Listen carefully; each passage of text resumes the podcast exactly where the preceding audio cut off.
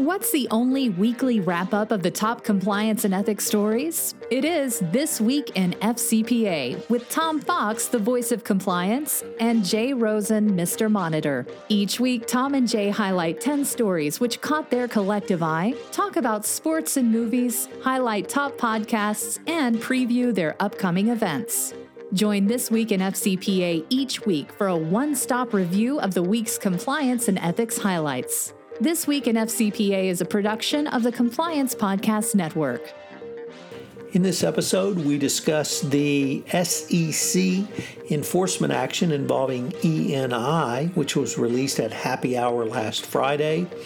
We take a look at a tenacious whistleblower who was awarded 27 million from Kevin LaCroix in the D&O diary.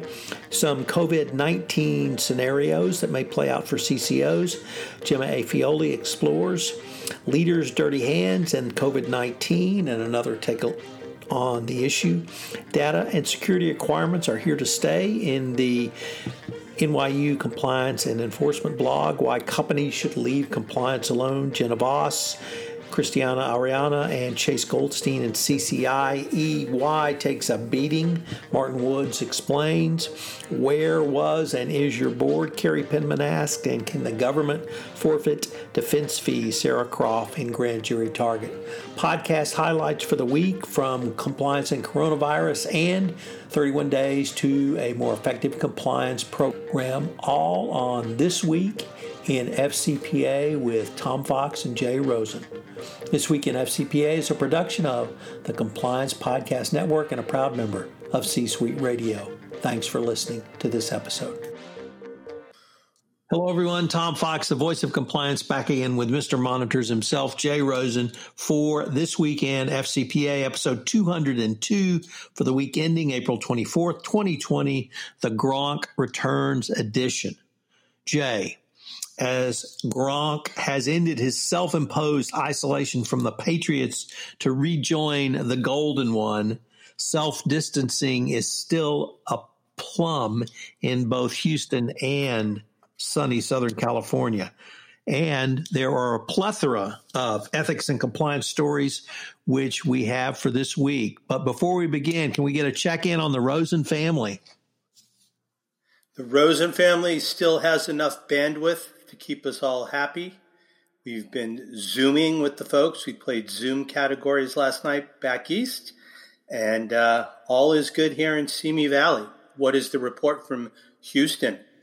So, uh, energy companies' corporate earnings reports were out this week, and it was a bloodbath in energy. So, uh, we're all uh, worried about the fallout from the uh, the end of oil, or so they say.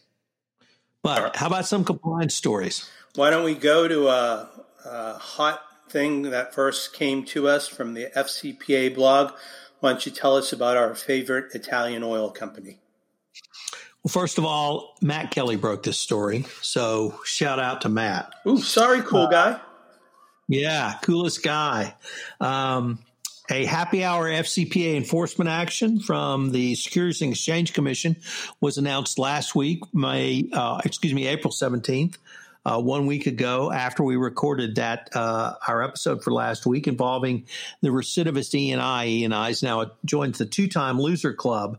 Uh, the case involved ENI's bribery and corruption of its uh, Saipem subsidiary for the Algerian national energy company Sonatrach and it had uh, some interesting aspects. Jay, it was fairly straightforward in terms of the bribery and corruption. They hired a corrupt agent who was paid 198 million euros uh, for a one-man virtual company in Switzerland who performed no services and uh, didn't exist prior to signing a contract with uh, the subsidiary Saipem.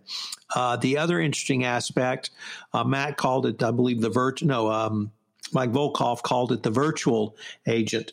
Um, I was more intrigued with the internal control overrides because uh, you had uh, C-suite involvement in and direction of the bribery scheme in the person of the CFO of Saipem, the subsidiary, who later became the CFO of ENI. Uh, he directed uh, corrupt payments be made while at Saipem, and he continued that direction while he was at ENI. Uh, ENI separated their employment with the corrupt CFO, who was later convicted by an Italian court of bribery and corruption. That conviction was overturned on appeal. Um, we linked to several um, resources uh, regarding this. Um, I wrote about it. Matt wrote about it. Uh, Harry Cassin wrote about it in the FCPA blog. Dylan Tokar reported on it uh, as well. And Matt and I took a deep dive into it in the uh, this week's episode of Compliance into the Weeds. So check out uh, E and I. Uh, it's an interesting case uh, with uh, some great control override uh, issues, as well as the uh, internal bugaboo of third parties. And happy happy hour to the SEC. Thanks for dropping that on us at 4:59 p.m. Friday, April 17th. So here's something else that involves the SEC, and this is a subject that's usually near and dear to Matt Kelly's hearts, whistleblowers. Uh, the article comes to us from Kevin LaCroix in his D&O diary. Uh, tenacious SEC whistleblower awarded more than 27 million. This is from uh, April 19th of this year. And the largest such award so far this year, the SEC has awarded more than 27 million to a whistleblower, blower, excuse me, an amount that the commission increased above staff recommendations in recognition that the whistleblower had repeatedly and tenaciously voiced his concerns about the misconduct within the organization before reporting. According to the Commission's order, the whistleblower involved, quote, voluntarily provided information, unquote, to the Commission that led to successful enforcement of a Commission enforcement action. In keeping with the requirements of the Dodd Frank Act and the Commission's practices, the Commission's order has taken steps to protect the anonymity of the whistleblower involved, and the agency also withheld the identity of organization involved as well. Despite the numerous redactions, there are a number of interesting things that Kevin drew from this uh, announcement. First, the order states that the commission staff had actually recommended a lower award, but the commission chose to depart from the staff's preliminary recommendations and increase the award to the ultimate payout amount of 27 million. Second, while the order says little about the specific conduct alleged in the enforcement, the order does expressly note that, quote, hidden conduct, unquote, that was unearthed as a result of the whistleblowers occurred at least in part overseas. Third, in the press release, the Commission reported that the award was the largest announced so far this year and the sixth largest since the time of the Commission's first award in 2012. Fourth, the Commission's press release also reports that with this award, the total amount of 79 awards the Commission has made as part of the program has now reached approximately 425 million. And fifth, the order expressly states that in determining the amount of the award, it actively considered whether the whistleblower unreasonably delayed in reporting information to the Commission. While there are a number of noteworthy aspects to this whistleblower award, the award's most noteworthy feature is its sheer size. The whole point of the whistleblower program was to provide prospective whistleblowers with financial incentives to come forward and other large awards in the program's history is certainly large enough to capture prospective whistleblowers' imagination. Although the circumstances underlying the whistleblower award predated the current coronavirus outbreak, Kevin LaCroix found himself unable to think about this award without thinking about current circumstances arising from the pandemic. His concern is, is that companies struggle to regain their footing in the wake of the outbreak. They will be challenged by disrupted financial operating conditions and with concerns about cash flow, liquidity, customer solvency, and other factors relating to business, these concerns might uh, demonstrate themselves in an ethical and a logical lapse. So it's a great article that Kevin brings to us. And uh, now back to you, Tom. So, Jay, next up we have an article by Gemma Aiolfi, I'm sure I butchered that. Uh, Jim is the head of compliance, corporate governance, and collective action at the Basel Institute on Governance. And she posted in the FCPA blog five possible scenarios for compliance professionals in the post COVID world. Uh, number one is the law will remain the law and uh, nothing will change. Uh, number two is companies that have a, a, reporting culture and an integrity culture will uh, receive a competitive advantage uh, in the marketplace. Third is that with a surge in state support and bailouts of some industries, there will be an increase in government inf- government influence on company ownership, and uh, this will uh, may make a, a, privately owned company a um, foreign government or a, a state-owned enterprise. So, for FCPA purposes, you need to be aware of that. What's vertical in, vertical integration, what's that going to mean? Obviously, that is a, a big issue now in supply chain in terms of just-in-time or lean supply chains.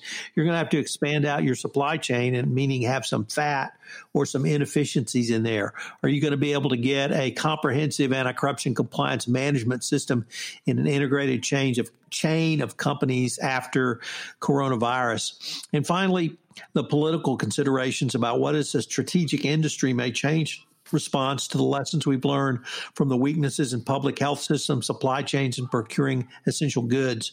Strategic advantages often enjoy unhealthy proximity to governments, particularly through lobbyists.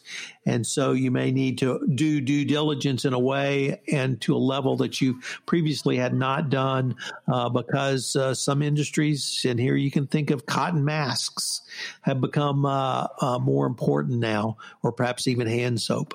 So, uh, interesting article and pontificating on what it may look like down the road, Jay. Uh, this article that we have next comes to us from a risk and compliance platform Europe.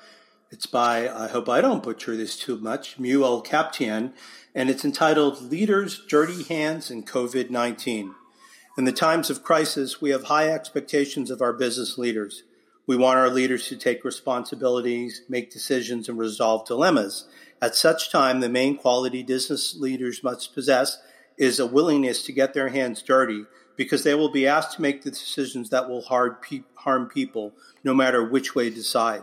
Leaders must have faith in their employees who are working from home, show empathy and be humbled, focused, and self competent.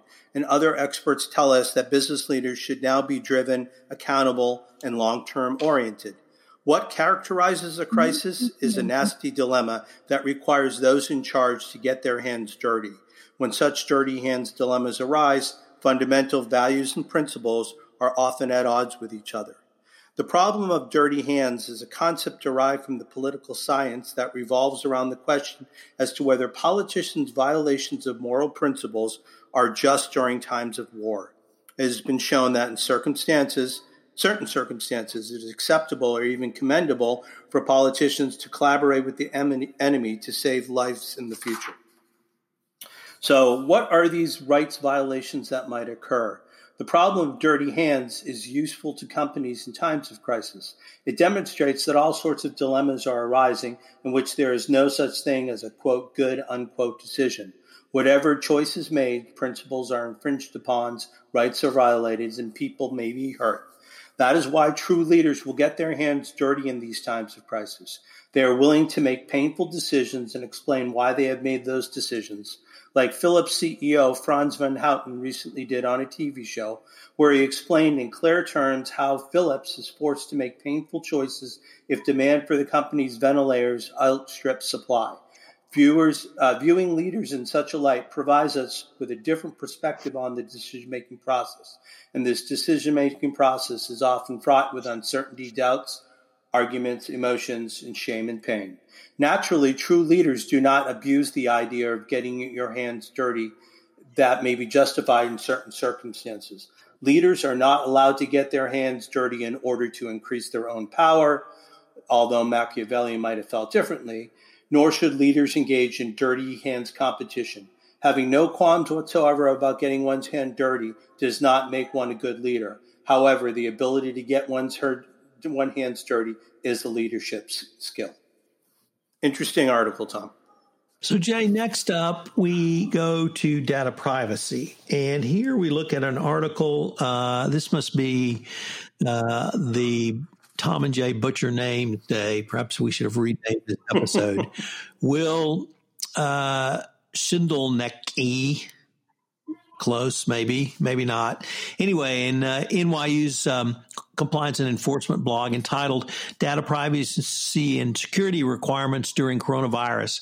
And he uh, goes through and looks at uh, various rules and regs from uh, such agencies as diverse as Securities and Exchange Commission, the United States Department of Health and Human Services, the New York Department of Financial uh, Services, the state of California, and the EU, uh, really looking at financial regulation and forbearance of uh, data privacy and security requirements during the time of coronavirus health crisis. And what he finds is that uh, very uh, few of these uh, governing bodies have issued guidance. Um, and the ones that have issued guidance have not said that uh, enforcement is going to change. So, uh, enforcement will remain robust. Um, although perhaps uh, some deadlines may be extended, such as uh, public companies and those under the NYDFS regulated companies may be uh, entitled to additional time to submit filings regarding risks. You should review your cyber and privacy risk disclosures given the impact of transitioning to remote work environments. Ensure you're in compliance with both the CCPA, of course, you being in California are well aware of that, Jay, but also SHIELD Act compliance under uh, the EU. Uh, data breach civil litigation risks still persist. Cyber attacks are on the rise. I heard a figure earlier today that uh, there's been one FBI estimate that there will be $4 trillion worth of cyber crime in 2020 uh, hmm. alone. And obviously, the new world work uh, from home and work remotely is is a large part of that, and continue to monitor the gov, uh, updated uh, government guidance to the extent we get updated government guidance. So. Um, data privacy is still on the forefront or should be on the forefront of every compliance practitioner and every business executive. And there's not a lot of relief in sight for those who are hoping for that. And you need to m- maintain your robusticity, Jay. Yeah, so uh, I, I, guess I was just going to add, I, I, should not uh, plan on that uh, COVID nineteen defense. Huh? I should uh, keep doing my uh, my data privacy. So uh, next art, next article comes to us from our good friends at Corporate Compliance Insights, and they say save money where you can, but leave compliance alone. the authors are Jenna Voss from um, FRA and Christina Aranina and Chase Goldstein from Squire Patton Boggs. While belt tightening is unavoidable for companies nationwide, experts uh, advise against drastically cutting the compliance spend. So, do, as doing so might invite risks that could lead to large penalties down the road. The full magnitude of the global implication of COVID 19 is still largely unknown. Compliance may be one such area where companies attempt to reduce costs. To be sure, it would be financially prudent and reasonable from a business perspective to scale back or eliminate specific compliance functions that have become unnecessary. But this would be appropriate only if the company's risk profile has changed. Enforcement is not slowing down, especially as we learned from the last uh, article Tom discussed. As companies look for a way to reduce costs, they need to keep in mind that COVID 19 or not, enforcement is not slowing down. Prior to this pandemic, the last few months brought some of the largest FCPA and Arms Export Control Act settlements in history. Since the beginning of the pandemic, U.S. enforcement authorities reaffirmed their commitment to investigating and prosecuting COVID 19 related fraud.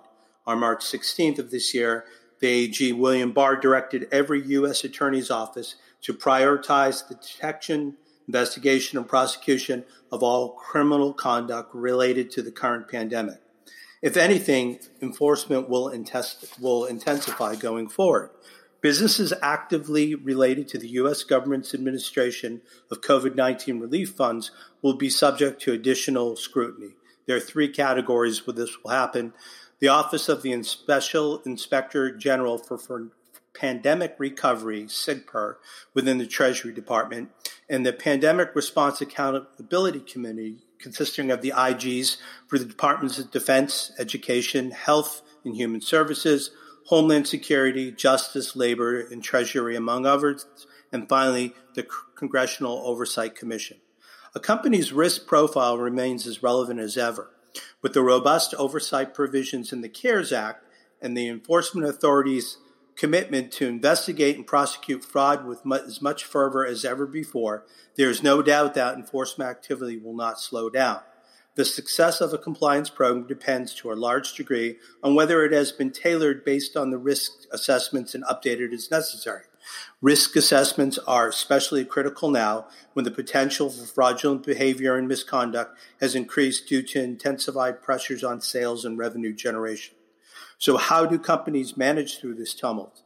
Given how quickly and significantly the business landscape has changed under COVID 19, it is important to ensure that your organization is adequately equipped to address the compliance risks your business faces. Both existing and new risks may, resi- may arise as a result of market turbulence. A company should tailor its policies and procedures to account for such areas of high risk.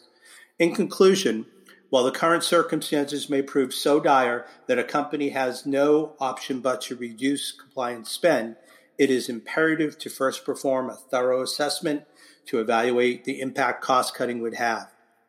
With the market turmoil presenting the prime circumstances for potential misconduct and regulators signaling they are not planning to turn a blind eye, we are uh, we are we look at the long-term cost as non-compliance, and as Paul McNulty once said, the cost of non-compliance could be much greater than the cost than the current compliance spend.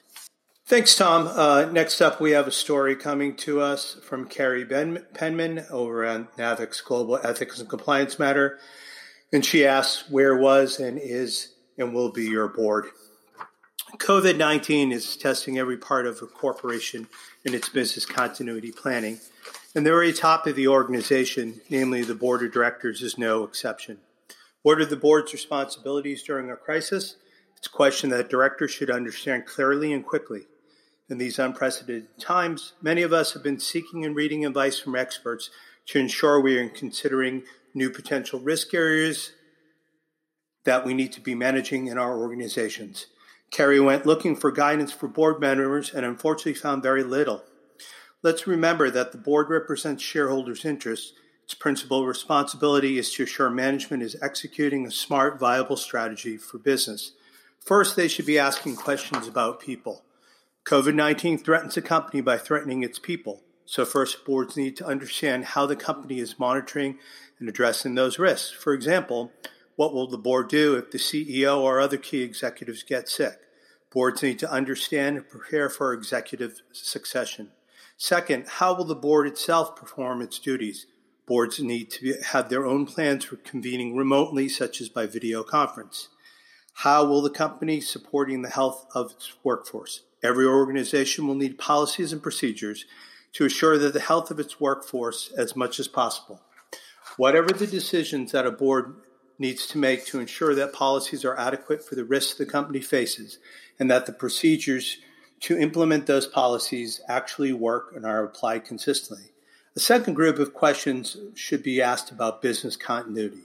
Boards will need to oversee the organization's plan for long term survival. How is COVID 19 affecting the company's customers and suppliers? Boards will need to consider various scenarios about how COVID 19 affects the company's whole business ecosystem for supplier to end user. And then what is the plan to return to, quote, normal operations? As COVID 19 eventually recedes, companies will need a plan first to revive normal operations and ultimately to restore any lost market position. What opportunities might arise from COVID 19 and how could the company seize them? Competition might be weak and ripe for acquisition. Directors should be open to those opportunities and expect management to consider such. And finally, how can directors themselves be of help? We're seeing many companies stepping up and changing their entire business to support frontline workers and medical research. Directors might be able to assist the business with short term needs, such as helping to source critical supplies. Finally, other practical issues. Now more than ever, the board can't forget its duty to oversee prevention of employee misconduct. Insider trading, cooking the books, and other securities fraud will surely happen during, happen during this crisis, and in fact, those risks are higher now. For some executive teams or employees fearing economic ruin, the possibility of malfeasance increases, increases significantly. Right now, boards must be more diligent than ever when it comes to the workplace culture and employee behavior by asking questions. These questions should lead to discussions with management about business continuity preparedness, risk assessments, anti corruption policies, and procedures. As long as the COVID 19 crisis lasts and beyond, these conversations will be more important than ever. Tom, what's happening on the podcast front with your compliance and coronavirus podcasts? So, Jay, we had a great week of uh, podcast yet again on compliance and coronavirus. First up, we had uh, Khan, who talked about financial regulation during uh, COVID 19 for not only uh, financial institutions, but also financial services companies. Uh, my lawyer, Gordon Firemark, um, LA entertainment lawyer, talked to us uh, yesterday about force majeure. And then we had our first guest from uh, India, Sundar Narayana on on a CCO using empathy during uh, the coronavirus crisis. And if I could take it a step further, Jay, uh, on uh, the uh, this uh, month's 31 days to more effective compliance programs offering on continuous improvement, we took a look at Monday keeping track of current events for continuous improvement. On Tuesday, big data and continuous improvement. Wednesday was using big data. Thursday was measuring the effectiveness of a compliance program. On Friday, we took a look at proactive monitoring for continuous improvement. Uh, 31 Days to a More Effective Compliance program is sponsored this month by Affiliated Monitors, and it's also available on iTunes. So uh, check it out. So, Jay, here we are before the NFL draft. We were recording this a few hours before the NFL drafts, but we have Rob Gronkowski going to Tampa Bay. Uh, how are you shifting your allegiance, or are you staying true to the men in blue? Uh, I've always liked to uh, hedge my bets a little and have an NFC team.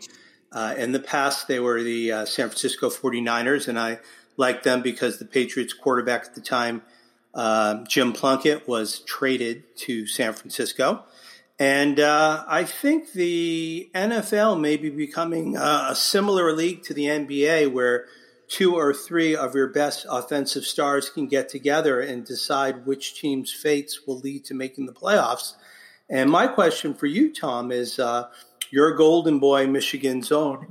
Are the asylums running the institution in Tampa Bay? That's question number one. And question number two is how sad is Bill Belichick that Gronk doesn't want to play for him anymore? Well, since Belichick wanted to trade Gronk back in 2018, uh, I don't think he's sad at all. I think they're glad to get rid of the $10 million cap hit and then get the uh, fourth round draft pick for somebody that was not going to play for them, period. So I don't think Belichick's sad at all. Um, I don't think Belichick ever looks in his rearview mirror. I think he only looks ahead.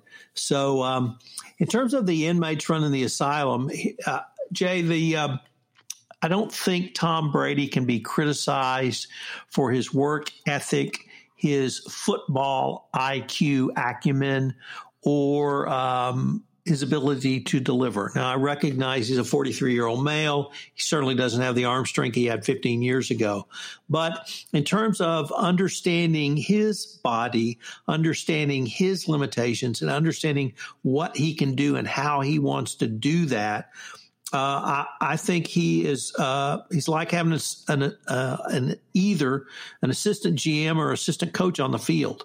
For the assistant GM part, it's getting the the people who he wants to play with, who fit in with what he wants to and can do, and having the assistant coach on the field is, I think, in terms of football IQ, he's still one of the top three uh, simply because he's been around for so long and he's played mm-hmm. at a high level.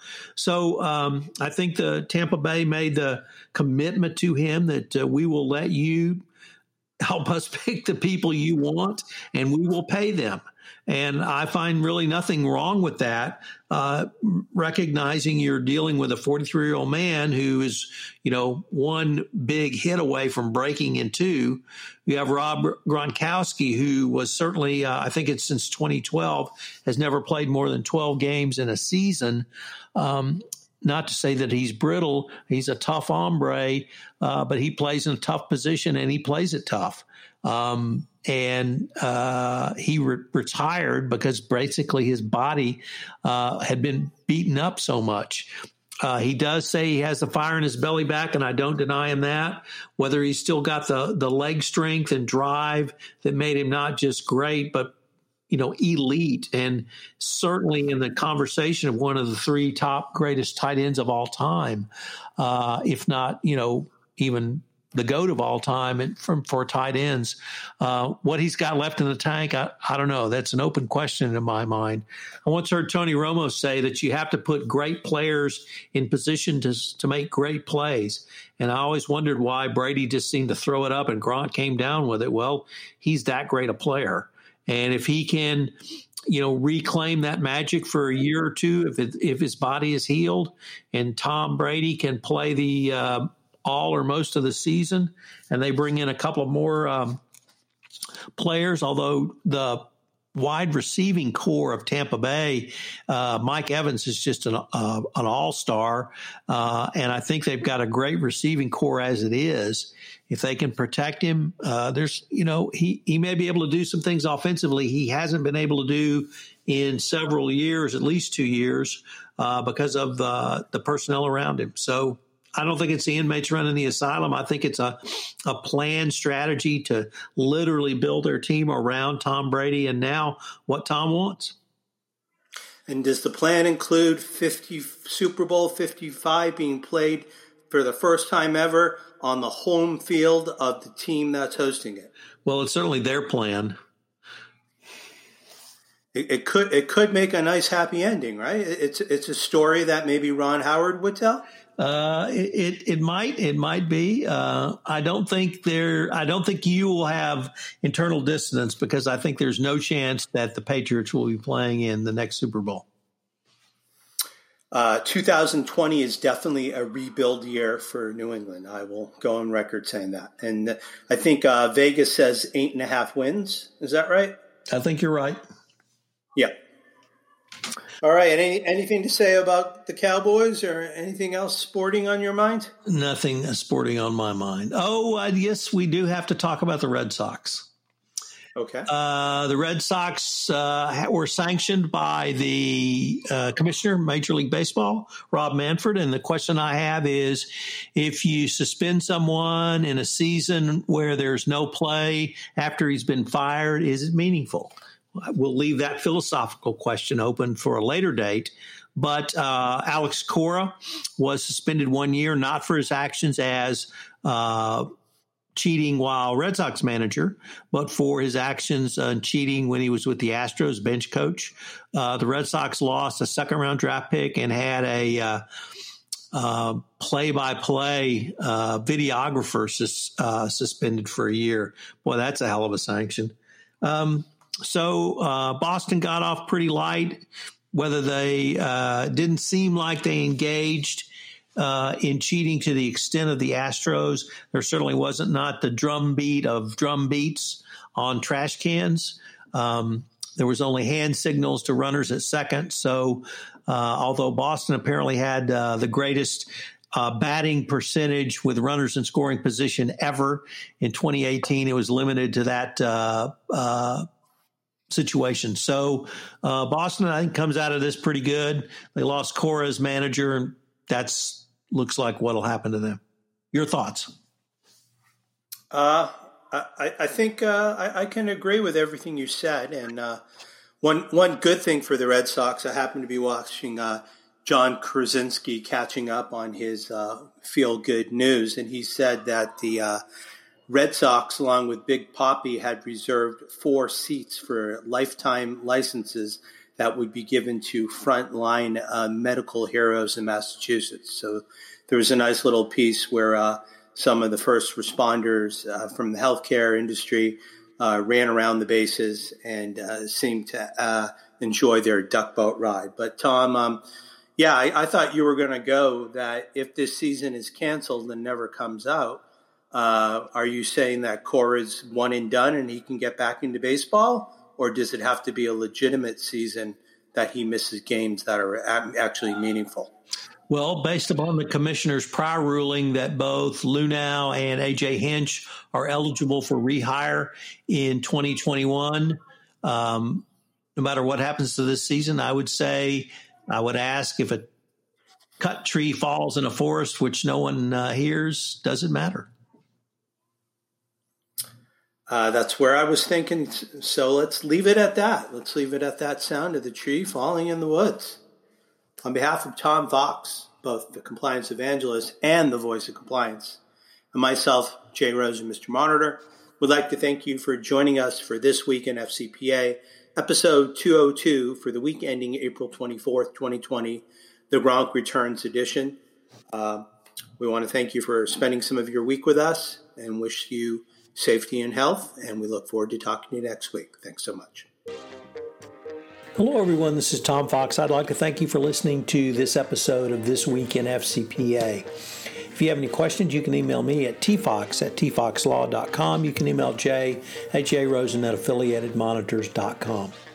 I hope you'll join Jay and I again next week where we take up some of the week's top compliance and ethics stories, which caught our collective eyes. I hope you're stay, staying safe out there, self isolating as much as you can.